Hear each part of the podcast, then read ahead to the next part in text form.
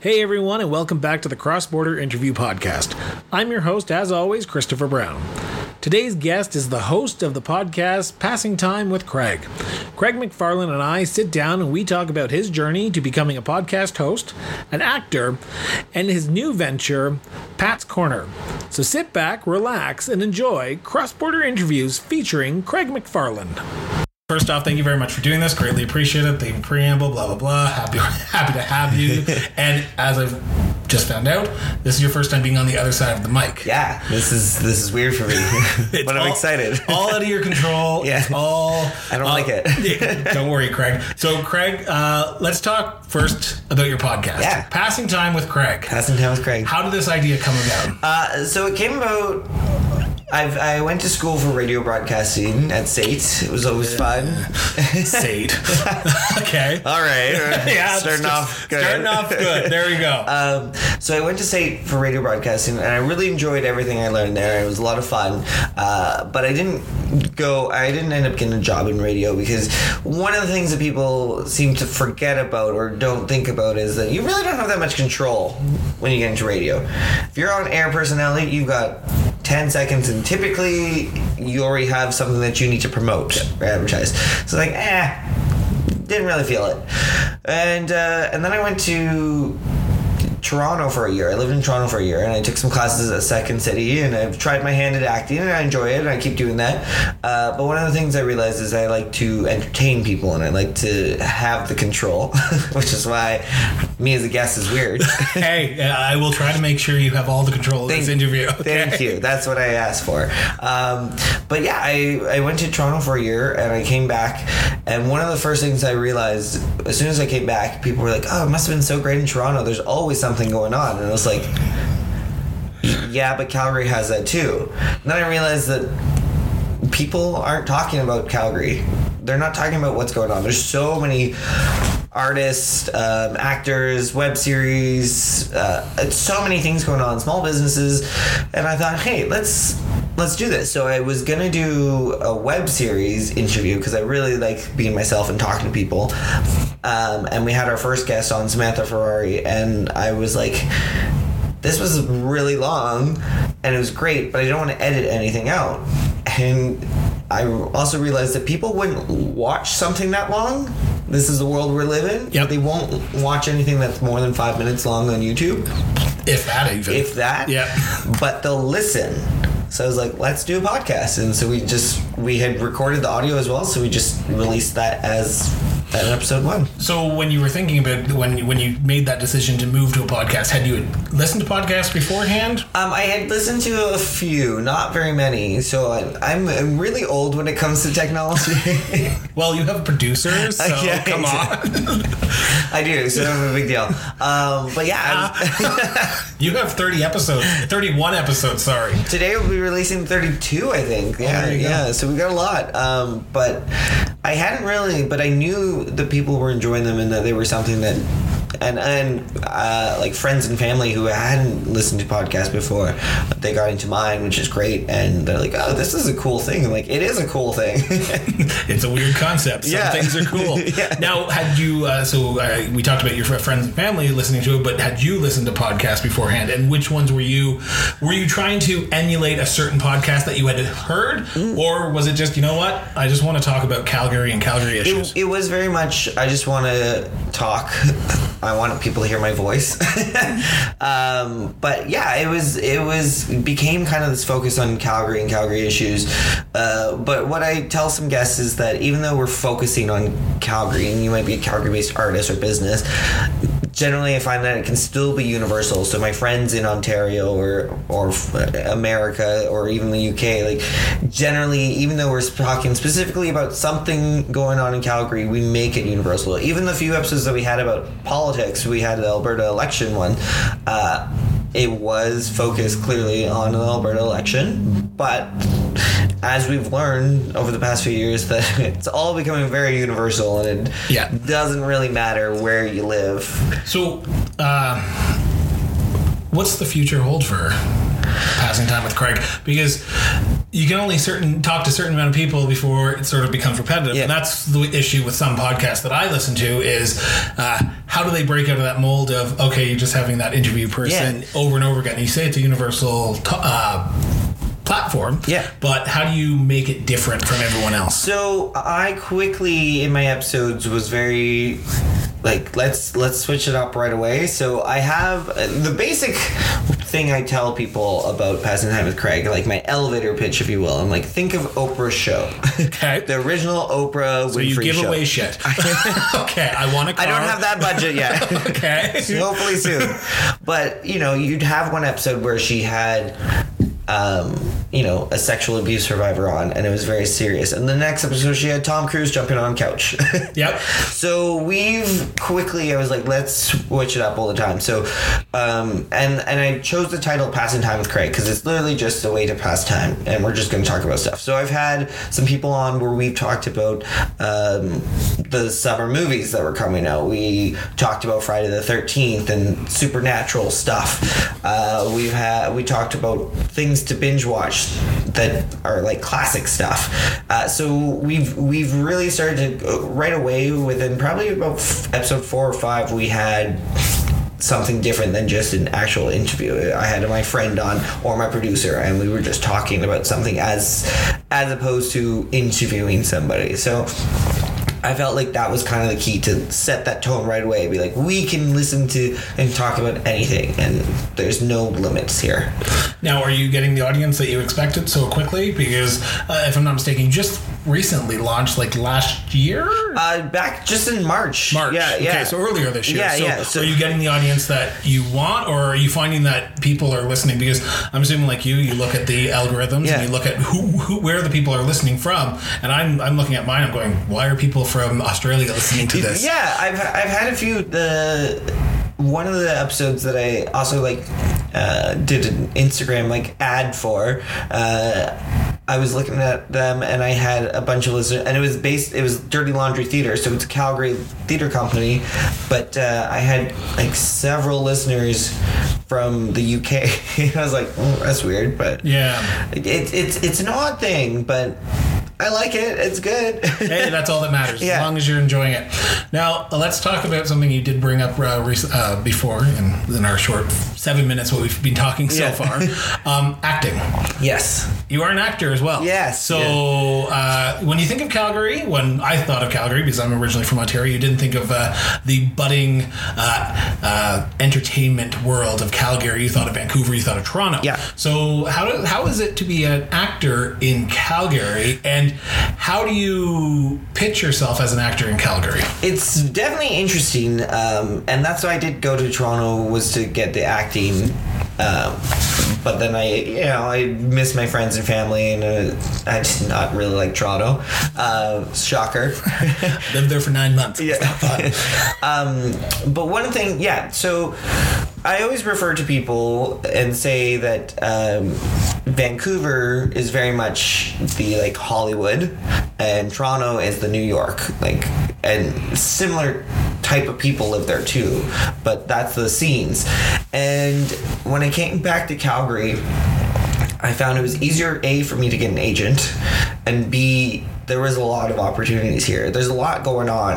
But one of the things that I've also been doing lately is helping to create. So I'm like writing a lot of stuff, and I want to do web series and short films because it's all here, and it's great.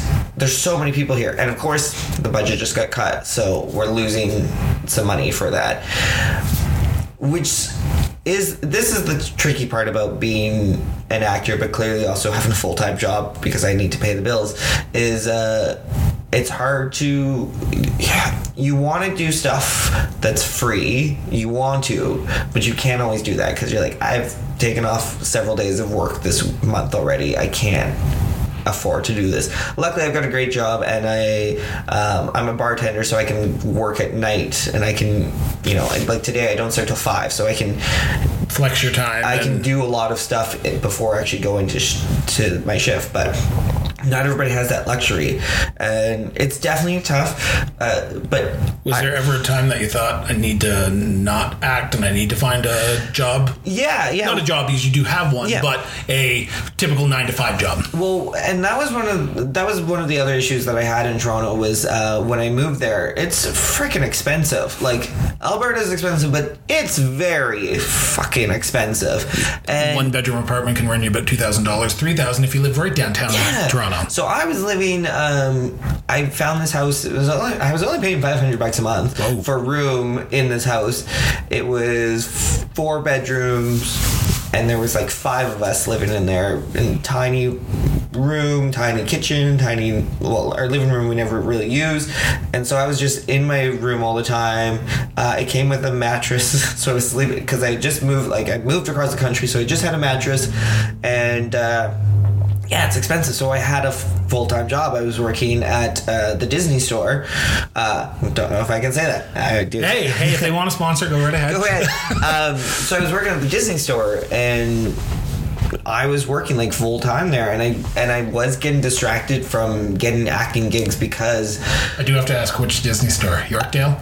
No, I was right in the Eden Center. Oh, okay. Toronto Eden Center. Yeah, I know it quite well. So I was there, and I was working, and then they gave me the receiving. So I from Monday through Thursday, or Monday through Friday, but I had Tuesday off as well, so I worked 4 days.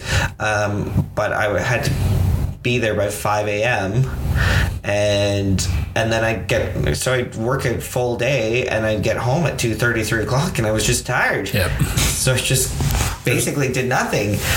So it was really difficult because I couldn't really. I moved to Toronto to become an actor and follow those dreams, but I couldn't really do that because I had to pay the bills, really. So when you decided to move back to Calgary, was there a moment in that time when you were deciding that to go, okay, maybe acting's not the right way? Or were you going, okay, you know what, I was making it better back in Calgary, and I might have a better opportunity in Calgary, because it seems like every actor and their mother wants to live in Toronto or Vancouver. Yeah, there was a lot of things that happened, and one of the things actually is someone took me to the UK, and I was over in the UK on this trip, and as I was kept being like, oh, I can't wait to go back home and tell everybody about it, I was realizing that I kept picturing Calgary and I wasn't picturing Toronto, so I was like, oh, that's probably telling. But then I was like, yeah, this isn't really working out. I was like, and I think I could find it in Calgary. And when I went back to Calgary, it was like, holy shit, like, yeah, this is a real opportunity. And like I said, even easier to get an agent because Toronto, they've got so many. And the way agencies work, so people don't get scammed, you don't have to pay anything. They just take a percentage. Yeah. So the ones who say, hey, pay me $10,000 today, I'll make sure you get 4 different auditions next week. You don't have that. You have an actual agent who only makes money if you make money. Yep. Which is great, and that's what really helps you as an actor. But, they were like, I was like, I'm in Toronto.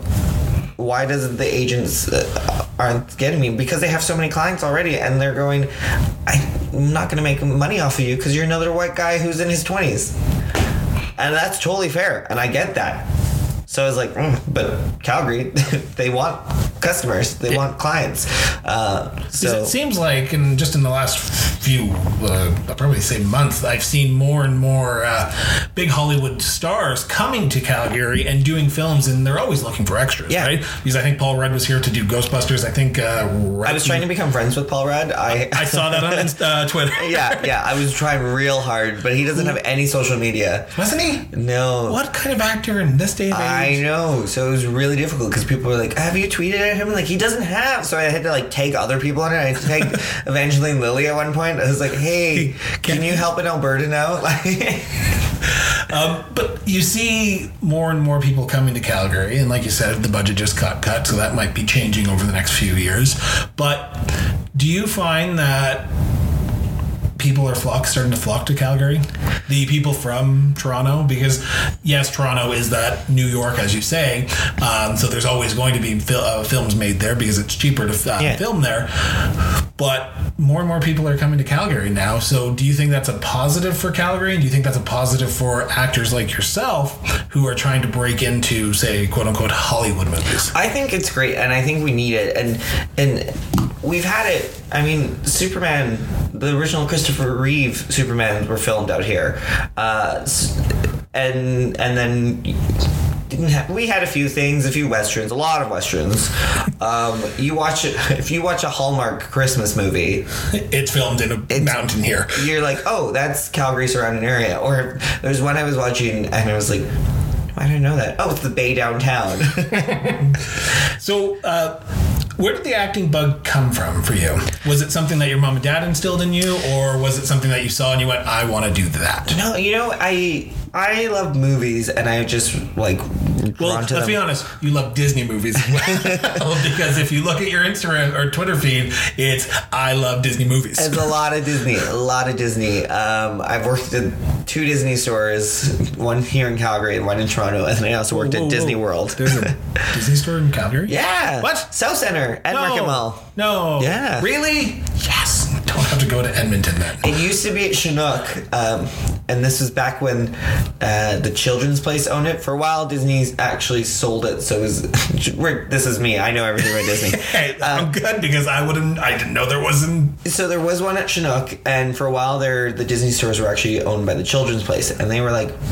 right into the ground. Like, not great. They were not great whatsoever. And Disney, when they had some more money, when things were going good, just before, like, a few years before Star Wars, they're like, we should probably buy these back, because if we've got our name on them, it should probably be good. Yeah. So they bought them back, but they didn't have one at Chinook anymore, and Chinook's basically, because the people who ran it didn't pay a lot of bills and didn't pay some rent, so they were basically like, no, this is never happening again, you're not coming back, even though it's Disney, and like Disney store at Chinook would be huge, make a lot of money. So going back to the bug that got you into acting. This is my life, I just go on tangents. Hey, about Disney. The best type of guest is the ones that go on tangents. Okay. I mean, yeah, right, you could have the ones that are just like pulling teeth, like, come on, say something. Please. I've had a few of those. Oh, it's great.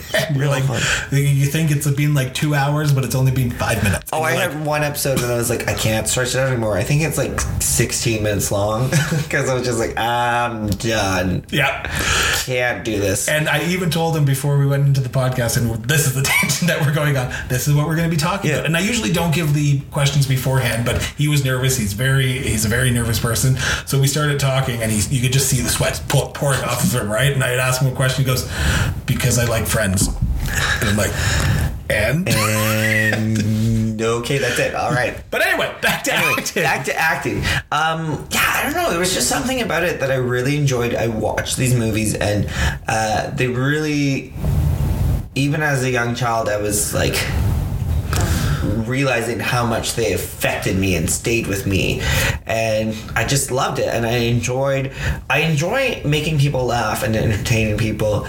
So while I like to do serious stuff and I'm not opposed to any of that, I just realize more and more that there's a lot of ugliness in the world, and I was like, hey, if I can make people laugh, like, I really enjoy that. And so I got I've been an MC at weddings probably about 5 or 6 times. I've done stand-up comedy once, and I've hosted various functions that people have had, and it's a lot of fun, and I just like entertaining people, and I get a real kick out of people enjoying me. So who were the actors or actresses that you looked up to when you were growing up and said, you know what, these are the type of actors that I want to play, the diverse actors who can play those comedic roles and those dramatic roles? For 100% it is Robin Williams. Like, when he died, like, I've lost a lot of people in my life, but, so it's nothing new to me, but as an adult male, when Robin Williams died, it really affected me, and that was one of the things that kind of triggered me to be like, I should consider going into acting, because he just was everything. He was just hilarious, and some of his dramatic roles, people don't really think about his dramatic roles very much, but like he still added some humor into it because that's who he is. But like Awakenings and The Fisher King are two fantastic movies of Robin Williams that people don't really talk about or know. But both, I think if I'm not mistaken, both Academy nominated roles. Yeah, they're great. Awakenings is now on Netflix.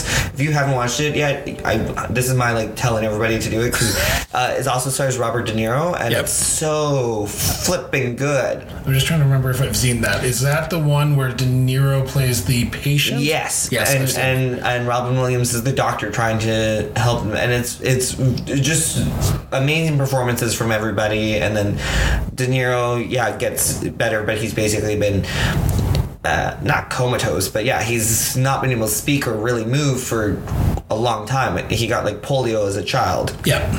And then they tried these remedies, and he gets, so his mom's excited to have him back, and he is really excited to be back. But then he discovers this female visitor of another patient, and they become close, and the mom's like, why won't you spend time with me? And he's like, really? Because he hasn't been able to do anything since he was 12 years old. Yeah. And he's discovered women. So it's a very interesting story, great story, but I loved it. And Robin Williams for me is just, he's it all. And the pain and torture that he had, and one of the things that the past year I've definitely been more focused on, mental health, and wanting people to know about it. And if there was anything that could come from his loss, was that look, he was funny, and you know we all laughed at him all the time, but he was in so much pain that he hid it, and he wasn't talking about it. Now let's talk about some of the, and yet again, this is IMDb for you. I don't say the credits that you have on your resume. Yes. So the one that I saw and I found very interesting, because you were nominated twice for this, is Dylan's Dear Dylan. Dear Dylan, yes. Yeah. Yeah. So tell me about that, and how did you get involved in that project? So that was. Is that in Toronto? That was in Toronto. I think it was just Kijiji. Weirdly enough, I would just I would go. So people can go on Kijiji, and there's ads for people. It's more of these low budget things. So it was this low budget thing.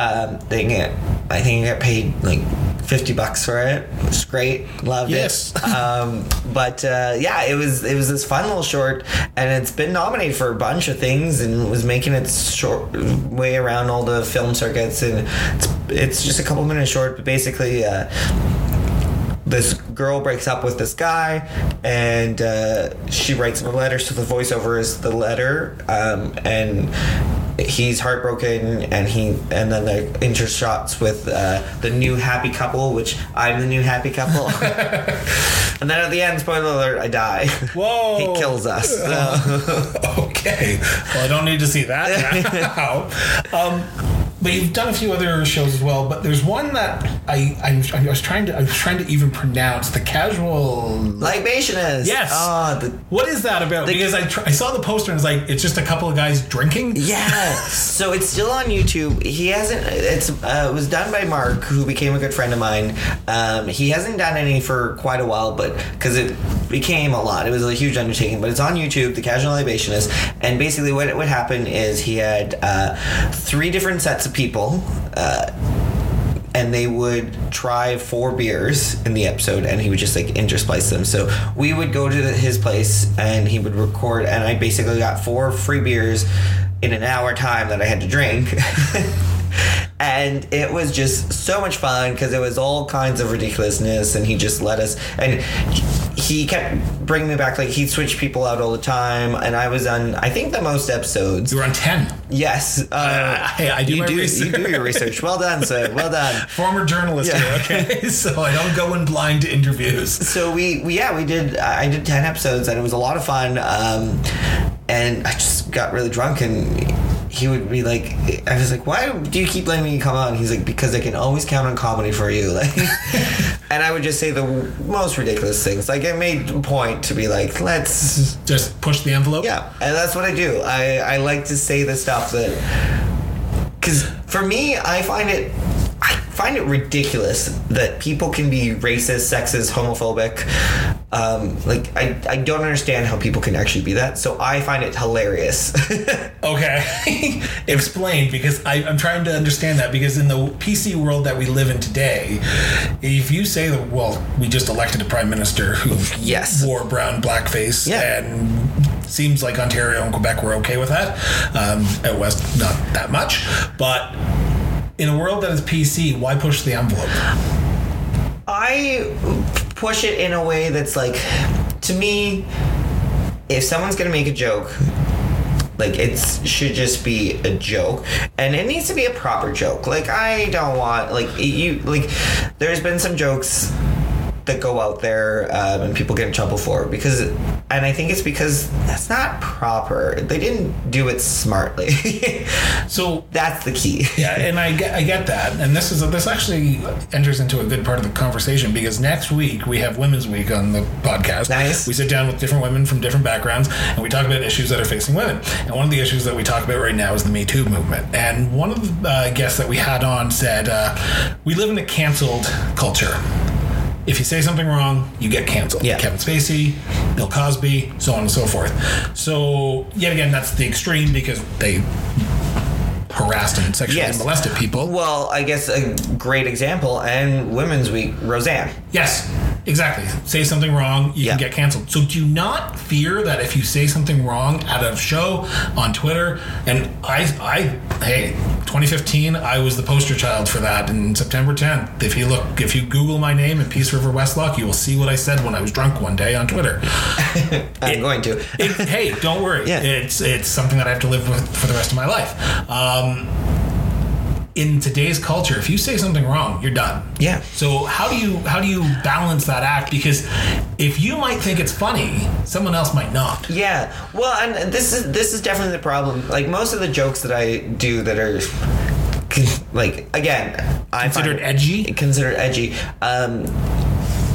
I'm very quick to read a room. Okay. So I know who I'm saying it to. And there's people that I wouldn't necessarily joke about certain things with because I know that they wouldn't take it. But honestly, one of the things, this is all going to sound ridiculous, and I love it. Hey. I just see the headlines now. But honestly, one of the things people have said to me, like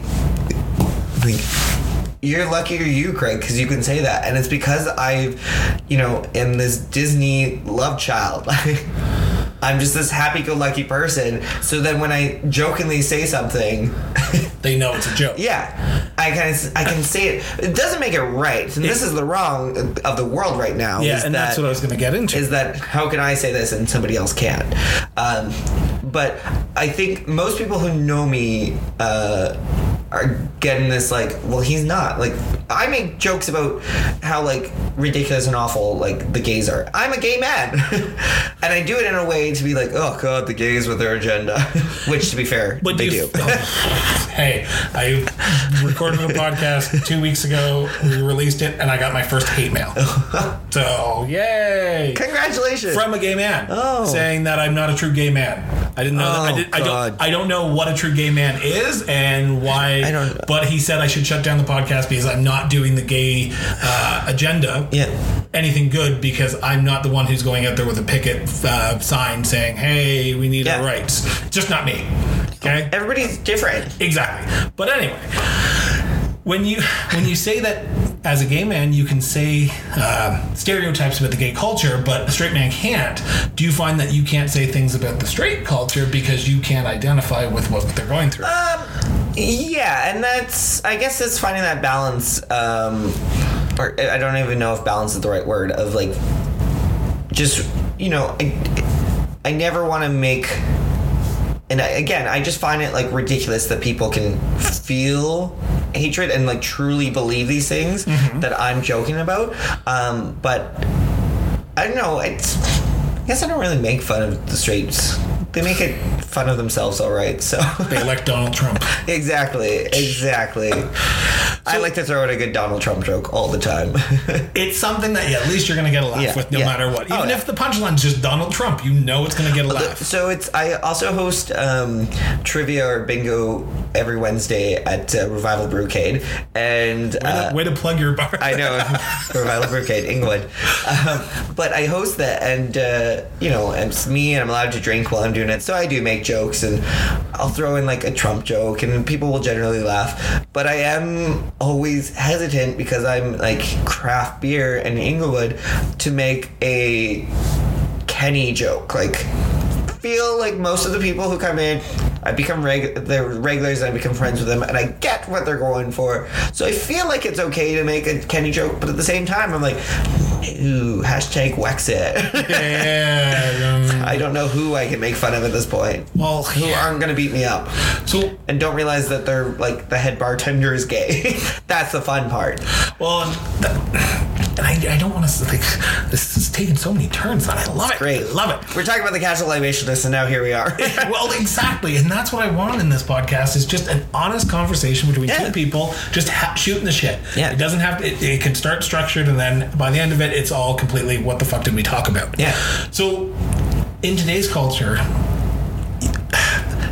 and I hate to say it this way, back in the 70s and 80s, you could tell, and I don't want to say this because I know I'm going to get hate mail, and if you do, send it to crossborderinterviews@gmail.com. In the 70s and 80s, you could tell who was gay, who was openly gay, right? In today's culture, you can't. Yeah. So it's very much in a, you walk into a bar, you can't tell your waiter's gay, or the bartender's gay. So in today's culture, we now live in a society that goes, okay, it's okay to make fun of gays because everyone's open about it, and they're not completely honest. They're open, so why are they hiding it? So we're just going to make fun of it no matter what. And that's from a straight culture. So as a gay man, when you look at people who say, oh, gays are this or that and that, do you go, well, you know what, we're not? And then on the other hand, you say, well, I'm going to go make that joke or make another joke about the gay culture, because you have to balance that, right? I'm kind of being an activist here, and I don't want to be an activist because I hate it.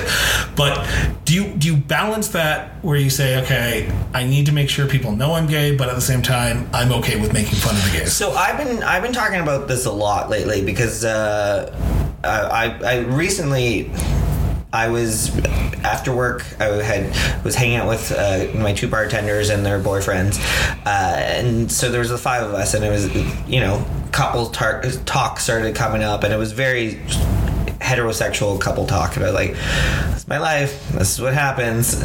And then I got into an Uber, and my Uber driver was super friendly right away, super nice, talking to me nonstop, but he instantly started referencing like girls, and we clearly like just wanted to chat with another dude about girls, and I was like, oh great, this is... Do you ever closet yourself? So I wasn't saying anything at first. I was like yeah, but he kept deliberately like saying stuff. I was like, this is getting ridiculous. So I was like, well, I mean, I don't know, like, I mean, my ex-boyfriend. Yeah. And then he stopped. He stopped talking to me, and he was silent the entire time, the rest of the drive. And, he pulls up to my apartment, and I get out. I'm like, thank you. And, like, no response. And so I posted on Facebook about this because, especially right now where there is a lot going on in the world, and there's a lot of division, and people not...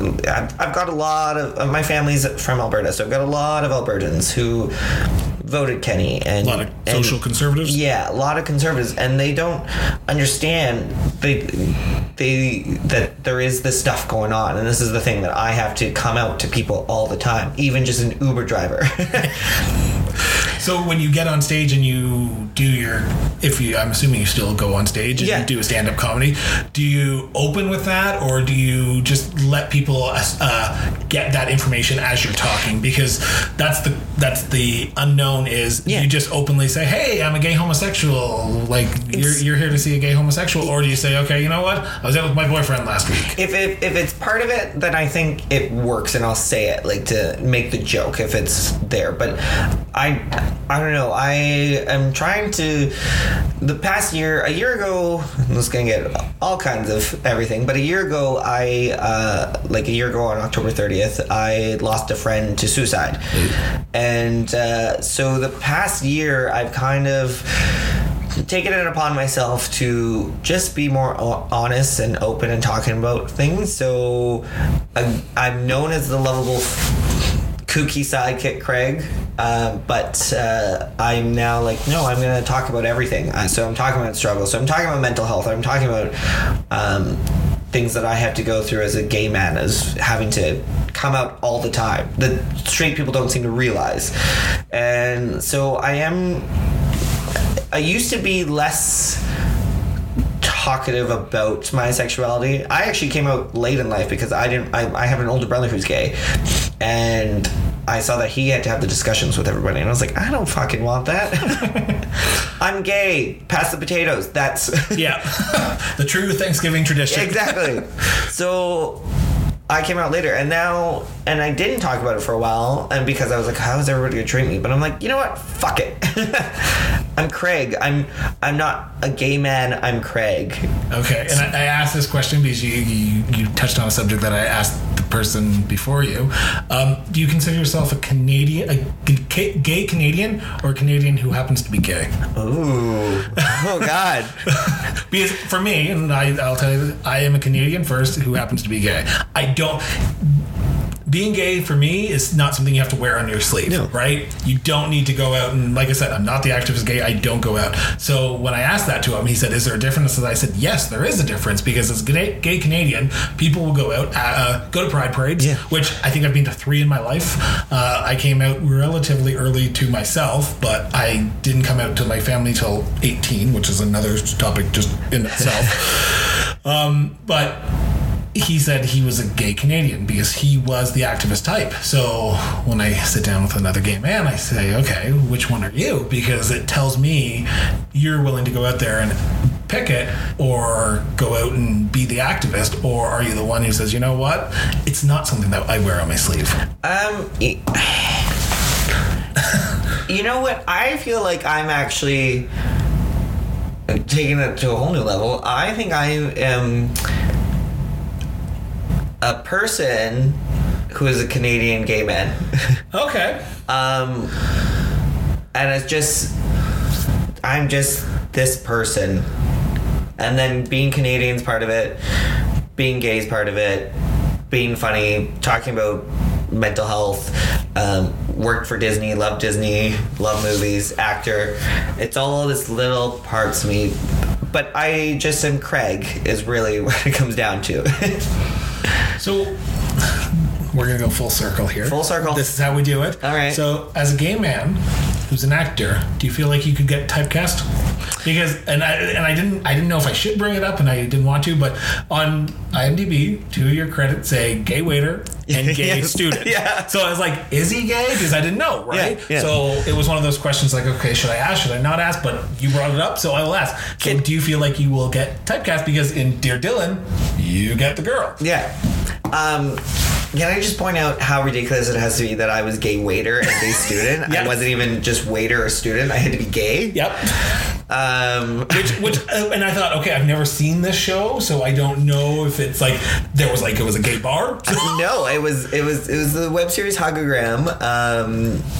It was fun. It was great, but. Like, did you play it? Like, did they say when you walked in, we need you to be gay? Or did they say, be a waiter, here you go? It was part of the scene. Like, I kind of was flirting with this guy. Okay. And then the student part was like a dream sequence where teacher's talking about, like, telling the class, like, it's not rocket science. This is what men are after. And so people are asking questions, and like the girls are asking questions, and I'm like, well, what about me? And he's like, oh, same thing. Rules still apply. And I just watched it. So, you know, for a while I was like, I don't want to be typecast. I think that's stupid and that's awful, but I'm going to have to be. And so one of the things that I've been doing when I've been doing these writings and coming up with short films and web series is at first I was like, I don't want it to be a gay character. I don't think it has to be. But then I realized, oh, these, not all the stories are being told. We don't need another straight white man as the lead. Like, there's so many great stories.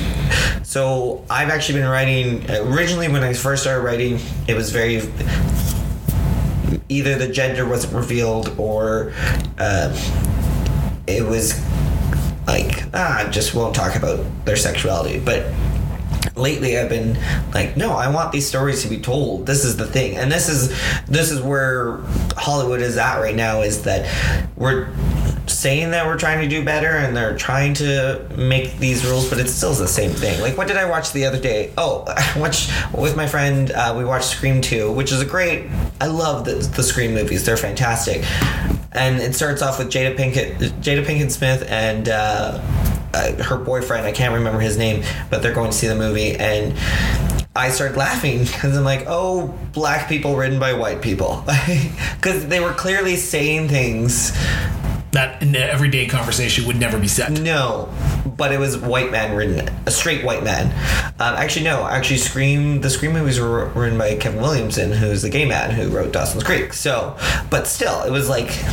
And that's the problem, is that, you know, we're seeing more of these movies come out, and it's like, are you really the best person to be telling this story about an indigenous person?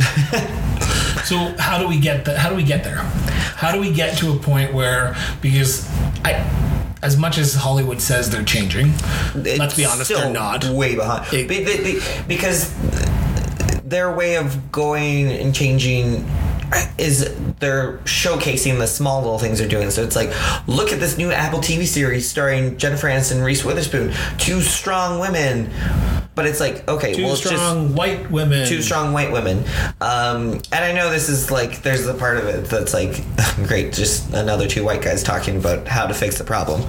But we can't just keep showcasing one little small step. Like, we need to move past this, and like it kind of, and this is the problem, and we've kind of touched on this as when you asked about, are you a gay Canadian or a Canadian gay man, is when do we need all these articles to say out actor cast in this? Yeah. Why can't we just say Matt Bomber cast in this? Well, and that's the other thing too, right? We've come. Gay men, let's be honest, we're talking about that because we are two gay men, but gay men who come out, who are celebrities, I find those articles ridiculous. Yeah. I don't understand. Like, don't get me wrong. Okay, it's great that everyone comes out. It's great that we have visibility, but at the same time, why? Why do we need to come out? Why do we? Why can't we just live our lives the way that we are? And this is the thing, and everybody always says that. They're always like, well, like, why do you, like, you know, talking about that Uber experience, well, like, well, why do you have to come out? I'm like, because, well, I don't have to, but we're making it a little big deal, and I should be able to just casually name drop, oh, I went on this date with this guy, and people just, without the world, like, coming to an end. But there is this world that it's like, oh, like, people have to take this moment, and they're like, oh, well, it doesn't matter. I'm like, no, it doesn't matter. But well, there was this moment of pause. Well, and that's the thing, because when my husband and I got married, it was kind of news in the province and across Canada, and the hate mail that him and I both received about, well, you don't need to do that, and, oh, if marriage is marriage, why do we need to say it? And I was like, well, we didn't want to, but at the same time, we see the kids who are trying to come out now, right? Yeah. And that was my one moment of activism. That was it. I did it. I did my 15 minutes of fame. Let's move on. Yeah. So I look at it and I say, okay, we are now in a culture where we have to come out. Everyone who's gay who has to come out. But at the same time, I'm sitting there going, why? So back to acting. Yeah. The great thing. In Calgary, do you find yourself, when you're talking to your agent, they say, oh, we have a great gay part for you. And you say, no, I don't want that. I want just a normal part. I just want, give me a part that you would send someone else, like another white man. No, I definitely, I get a good mix of things. Okay. And I get basically just that mold that's like, I can play 20 to 30 or whatever. So they just kind of send me that, which is great. Okay. And Is there anything that you've done in the last few months that's coming out that you want to talk about, or can you talk about? I don't know what I'm allowed to talk about. That's a good question. I feel like I probably sign non-disclosure agreements, but then I forget. That's good to hear. Nothing too major. Just some little background work on a couple shows. When I was in Toronto, I was a Nazi soldier. Real fun. Feel good day. Yeah. And then recently I was also an extra as a Vietnam soldier. So it was funny. I was telling people, I've gone to war twice now. I was like, but don't worry, this time I was the good guy. So like, oh wait, it was the Vietnam War. I don't think I was the good guy. Well, depending on which side you're looking at, right? So that's been fun. And this is what's great. It's like, ha ha ha, fooled ya. I'm a soldier, but I'm gay. And it's not going to be saying gay Nazi soldier because I hope it doesn't. Because I guarantee you there wasn't that many of those out there. There probably wasn't, but somehow my credit will say that.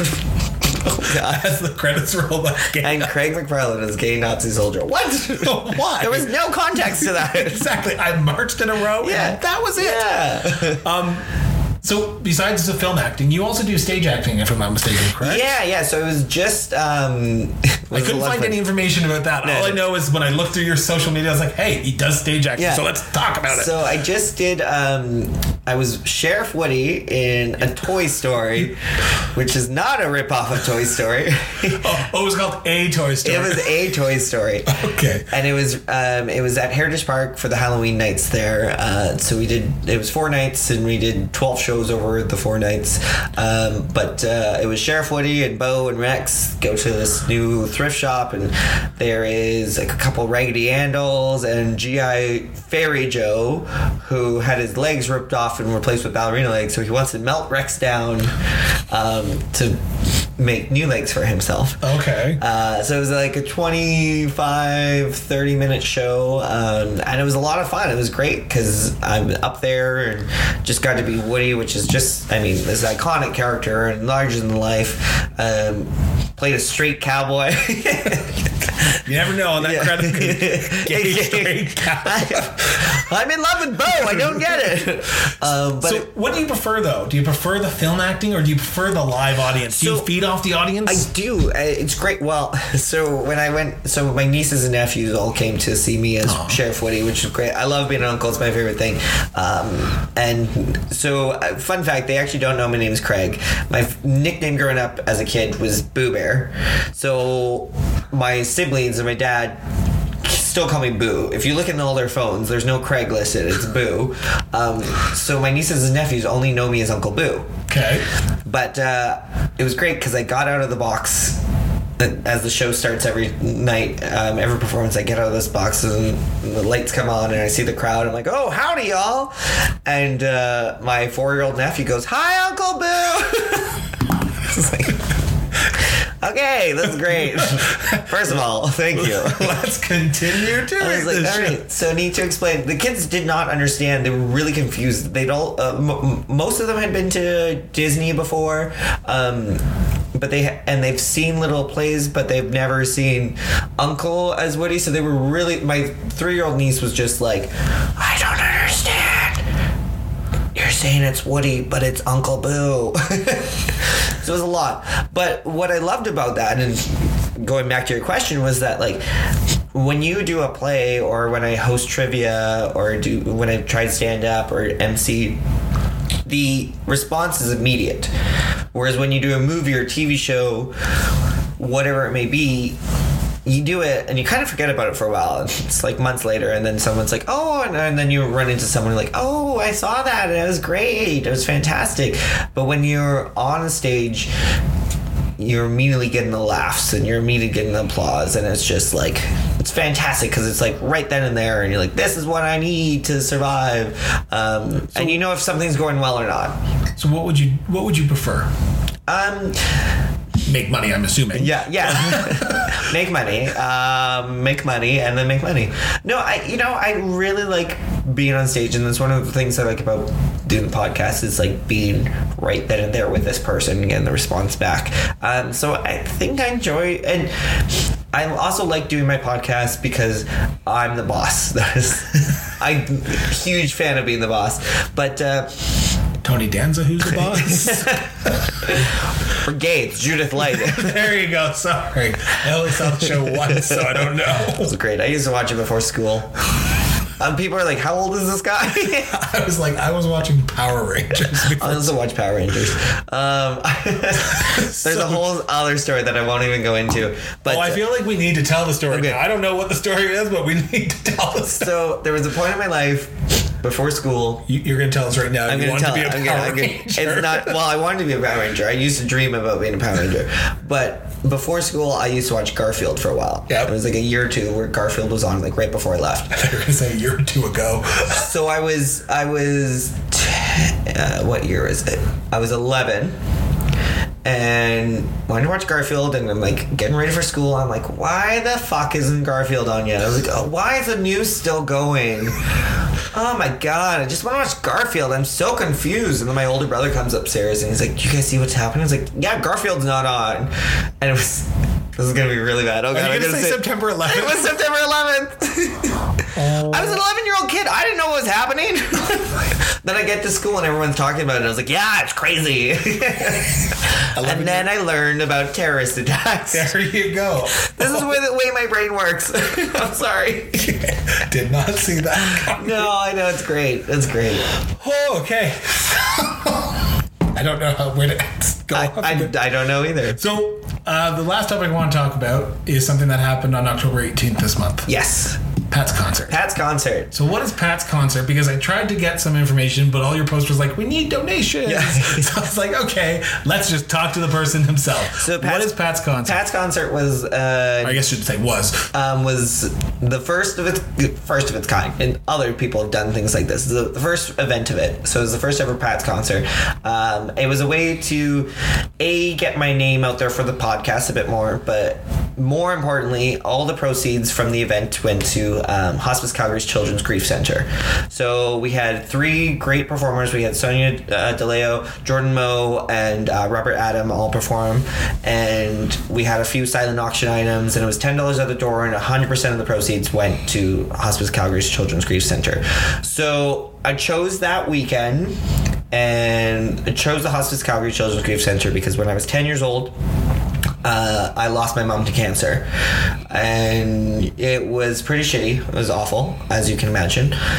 But what's come from it is me wanting to help others and realizing that others have to go through this shit. So the Hospice Calgary, my mom passed away at Rosedale Hospice, and it's a great place. The volunteers are amazing, and if people don't know what hospice is, it's basically more of a home than a hospital. They've got all the same stuff going on, but it looks like it's actually, Rosedale Hospice specifically was a big home, and it's a place for people to go as they're about to die, and so they're not trapped in the hospital. So it was a great place to be, and they were fantastic. And the day she passed away was October 22nd, and there was all my siblings. I've got 4 siblings. My dad was there, my grandparents, aunts, uncles, cousins. There was like 30 to 40 of us crammed into this small room. Spent the whole day with her until she finally passed away. She was in a coma for the day. But the hospice staff was amazing. And then back in June, they officially launched the Children's Grief Center, which is for any type of loss. So it doesn't matter if it's cancer. It's also suicide or car accident, whatever it may be. And I just knew that I had to help support this because it's basically how I tell people about it and why this is important and why the center is important is because she passed away. I went to school. We took the week off. My class knew about it. The teachers actually sat them down and did end up telling them. And when I got back, it was fine. It was good. And they were there supportive. Like, these kids were great. But they didn't know exactly what I was going through, and they didn't understand it. And then we moved the year later, and I had to then tell people all over again. But I wouldn't always tell people. It was hard as a kid. Like, people always say, "Oh, your mom" or something like that, whether it be an adult or a kid. And so, just like coming out, I was like, I don't want to be the kid who has to come out saying that my mom's dead, that I don't have a mom. So the Children's Grief Center is a great place for these kids to go, be around other kids who are going through what they're going through and can understand. And if they say things like, oh yeah, I didn't get like much sleep last night because like mom had to go to the hospital. You know, I couldn't say that as a kid because other kids in grade 4 don't understand that. You raise a subject, question in my mind that I want to ask, and I don't know how to properly ask this. Perfect. This is why you're the host today. If I ask and it comes off insensitive, I apologize. Cool. When that was going on, is that the moment in your life when you said, I need to start entertaining my family because I need to cheer them up? I need to start laughing and making more joy in the world because my family's just gone through this tragic incident. It was a huge changing point for me. I do remember us actually being so my dad woke us all up. And at the time I was sharing a room with my younger brother who's 2 years younger than me. So I was 10 and he was 8. And I woke up and I could hear my sister crying in her room. And my dad was like, I'm going to go get the other boys. And so he came into her room and he was exhausted, you could tell. And he said, we're going to go say goodbye to mom. And I was like, fuck. As a 10-year-old, I said fuck, probably. Yeah. And so he left, and we're getting changed. And my little brother's like, oh, I can't wait to see like mom. And I was like, oh, shit, I have to be the one. So I was like, we're going to say goodbye to her. She's dying. Then we went upstairs, and then my dad like told us. But when we got into the car and we were driving there, it was just so silent. Your father's driving 5 kids to go say goodbye to their mom. It's a lot. But at one point, I said something like, midnight a.m. or p.m. I don't understand, like, because it changes over. Like, what is exactly? And my one brother's like, "Oh, Craig." So you're just trying to distract. Yeah, and you know, I can be, again, you know, going back in that kooky Craig, but I feel like a lot of people don't realize, or if you haven't experienced it yet, is that I know when to be appropriate and when to be inappropriate, and I've kind of realized that. Need to be inappropriate and make those jokes sometimes, like, to help, because laughter is so fucking important and people always forget about it. Like, there's so many great movies out there, and we talk about those movies all the time, but we tend to forget about the comedies, and that's the one that, like, you can go in for an hour and a half and just forget about things, and it's fantastic. And it's kind of one of the things I've done, is that I'm like, all right, I'm gonna remind people that there's laughter and there's beauty in the world. And that's been my big thing, is like, there's so many great things going on right now. There's so many wonderful, beautiful things. Let's talk about that. Let's showcase that. So, you know, for example, this election, I did not vote Conservative. I don't believe in Wexit. I think it's ridiculous. Send all the hate mail you want to passingtimewithcraig@gmail.com. But, so the election happened, and then the next day was the anniversary of my mom's death. And I posted about it, and I had all these, like, messages, and people liked it. Liked it in the social media sense. Not like, yeah, she's dead. Yeah. Well, that's always the hard part of that social media, right? It's like, oh. Wait, what's the appropriate one to do? Yeah. But there's no, like, sad face. You know, like. Yeah. So I had all these people, and so I didn't post anything after the election, after, like, Trudeau, because I choose Trudeau over Scheer, as everybody should. But I didn't post anything. I knew that I have family and some friends who definitely voted Conservative and feel that's, and they felt like they're screwed over, and they probably are entertaining the idea of Brexit. But I made a status saying, this is what's going on in the world, guys. I know you guys voted differently than I did, and I know we have different views on things, but you were there for this child who was grieving the loss of his mother 19 years later and just was having a day, because we're humans. That's what should matter. And I mean, I know it's tough, because you're like, how can you be friends or family and support people who are voting to take things away from you as a human, and they're voting thinking money wise, but we are all just freaking human, and social media is awful and great, but it's awful because you're getting in fights with these people. And this is what I said to them. I was like, look, you know me. And I said this about the Uber thing. I don't want to be the poster child for gay rights, but if you don't understand what LGBTQ community is going through, but you know me, I guess I can do that for you. Yeah.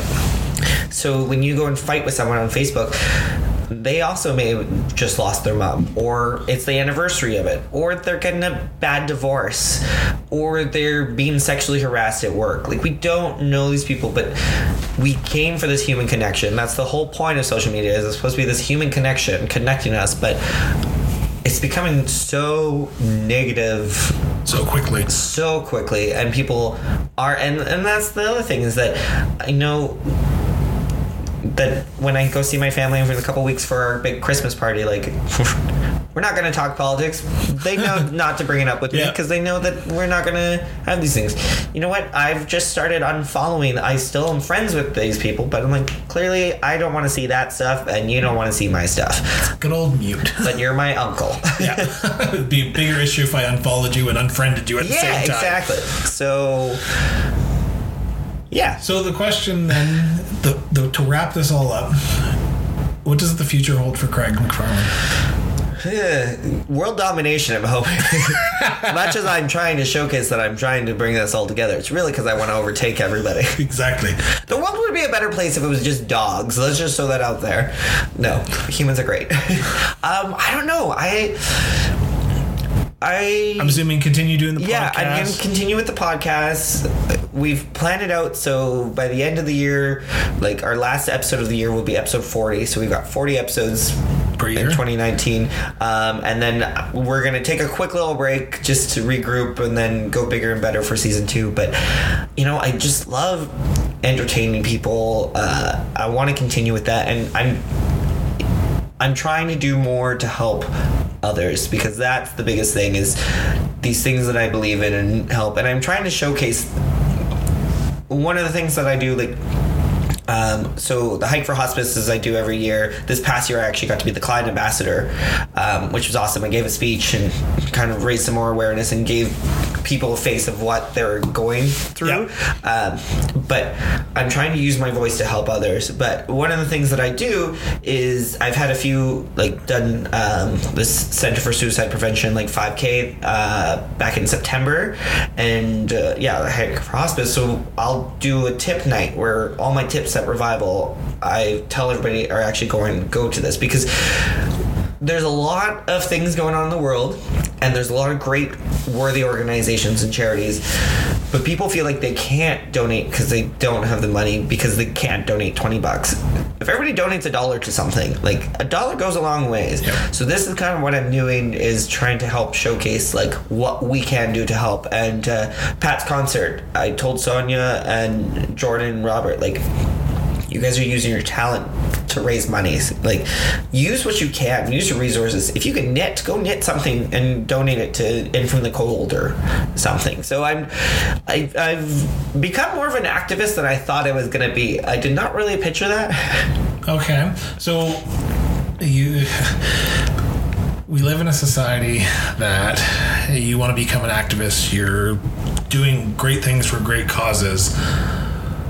There's a lot of causes out there, and I said the last question was going to be the last question, but I have an issue with donating to causes sometimes, because you never know how much of your donation is actually going to go to the cause, and how much is going to go to the back end, the day-to-day operations, the managers, the workers. So that's where I balance. So how do you ensure that what you're doing is going to the right cause, going to the right, the amount is going to the right situation? No, I totally get that. And,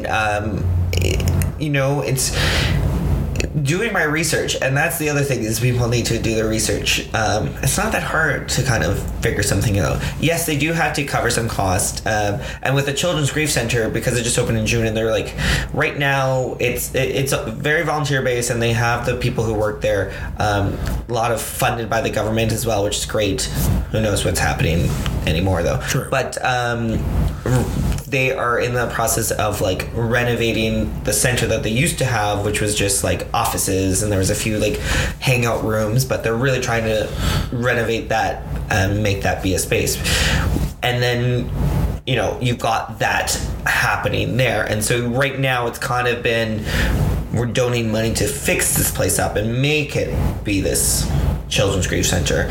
But yeah, I mean, a lot of them is figuring out, you know, doing this research when it comes to like animal organizations, or, you know, different cancer societies, seeing what it is. So when my family had a, for 10 years, we had the Pat McFarlane Cancer Research Foundation, and we called it the Research Foundation. We donated all the money to the Canadian Cancer Society.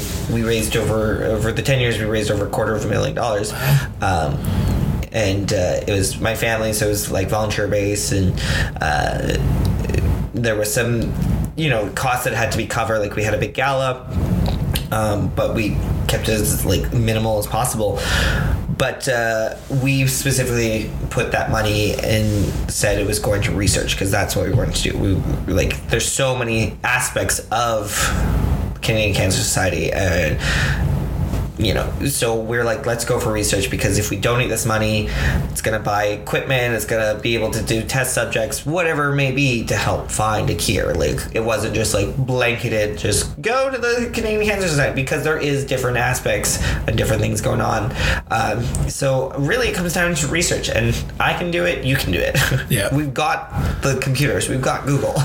We got Google, but just don't trust Wikipedia. That's yes, all. Don't trust Wikipedia. It's the worst thing ever. Oh, God, anyone can change that. I know. It says I'm a dictator. Are you? a little bit. Craig, thank you very much for doing this. Thank you. Appreciate it. We ran over about 5 minutes, but I'm okay with that if you are okay with that. I'm cool with that. Greatly appreciate it. Thanks very much. Thank you. And thank you very much yet again to our guest today, and to you, the listeners. As I've said in the past, without listeners, we wouldn't be able to do this podcast. So thank you very much. If you haven't already, like us on Facebook, like us on Twitter, follow us on Instagram. Just, we want to get our word out that we're just starting an open conversation, an open and honest conversation with everyone. We're trying to get away from the 140 character tweets and start that conversation. So thank you very much once again. Like us, subscribe to our podcast, share it with your friends and family, start that conversation yourself. Just get out there and start talking. Get out from behind the keyboard and enjoy this community, because we're all different and we all have great stories to tell. So with that, you've been listening to the Cross Border Interview Podcast, a subsidiary of Miranda Brown and Associates Incorporated. Thanks very much, and have yourself an excellent week.